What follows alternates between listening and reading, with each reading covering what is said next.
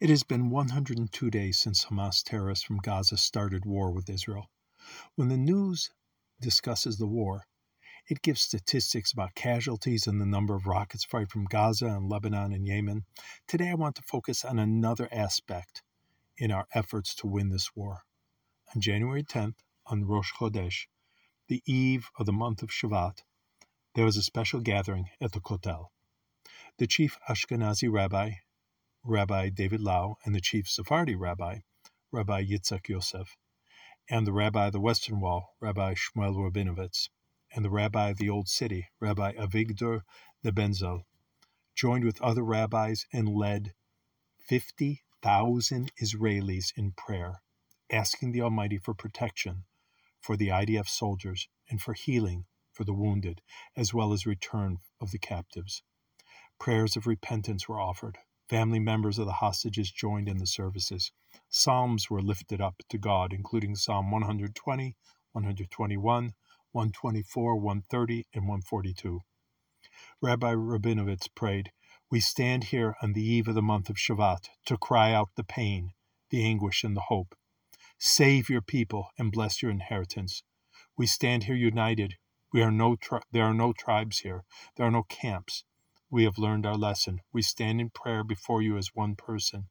May it be your will to renew this month for us for good and for blessing a month of redemption for the captives, a month of victory over the cruel enemy, a month of good news, salvation, and comfort.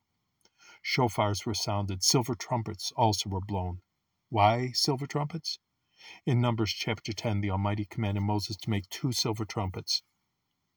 They were to be sounded when we were to break camp and continue our journey in the wilderness.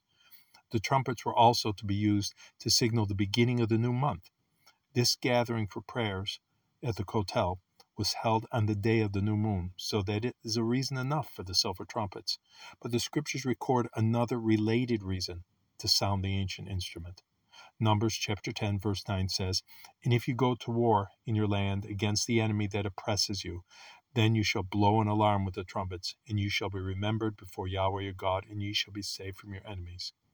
We sounded the trumpets because God promised that He would remember us when we blow the trumpets. We need God to remember us during this war. We need to be saved from our enemies. The tens of thousands of people who braved the winter cold stood outside for more than an hour. Photos of the remaining 136 hostages, which are still being held in Gaza, were held up on signs. Copies of the photos were affixed to one of the dividing walls at the Kotel.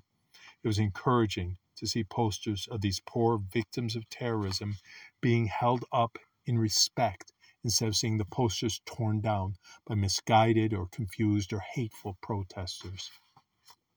Israel's I 24 News filmed the prayer service and pointed out that the date chosen for this service was not accidental. There's an ancient custom on the eve of the new month to hold an abbreviated Yom Kippur service offering up prayers of repentance.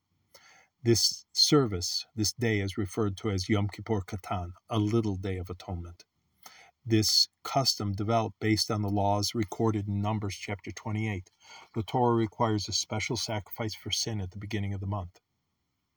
The mother of hostage Romi Gonen was also interviewed. The mother said, There has been 50 years since there was a gathering for, uh, for Yom Kippur Katan like this gathering. She added, I don't have time now to be either depressed or to lie in bed. And she gave a message for those who feel that there's nothing that they can do she said, they're able to do a lot of things. Firstly, hold positivity. Second, hold to the faith and believe, really believe, that they will come back home. And then explain that it's not about Israel or the Palestinians. It's about good and bad. It's about good and evil. It's about light and darkness. And we are part of the light. The TV reporter interviewed the sister of Shlomi Tziv. Shlomi, age 40, was a security guard at the Supernova Festival who was kidnapped the same time as the um, as Romi Gonen was was kidnapped. He was taken hostage in the initial attack by Hamas. His sister said that she was at the Western Wall because we cannot simply go to Gaza and bring her brother back. She said, quote, what we have is prayer, faith, and hope. I mentioned earlier that Rabbi Lau had read Psalm 142. We're going to close with that passage. I cried unto Yahweh with my voice. With my voice unto Yahweh did I make my supplication. I poured out my complaint before him, and I showed him all my troubles. When my spirit was overwhelmed within me, then thou knewest my path. In the way wherein I walked have they privily laid a snare for me. I looked on my right hand, and behold, but there was no man that would know me. Refuge failed me. No man cared for my soul.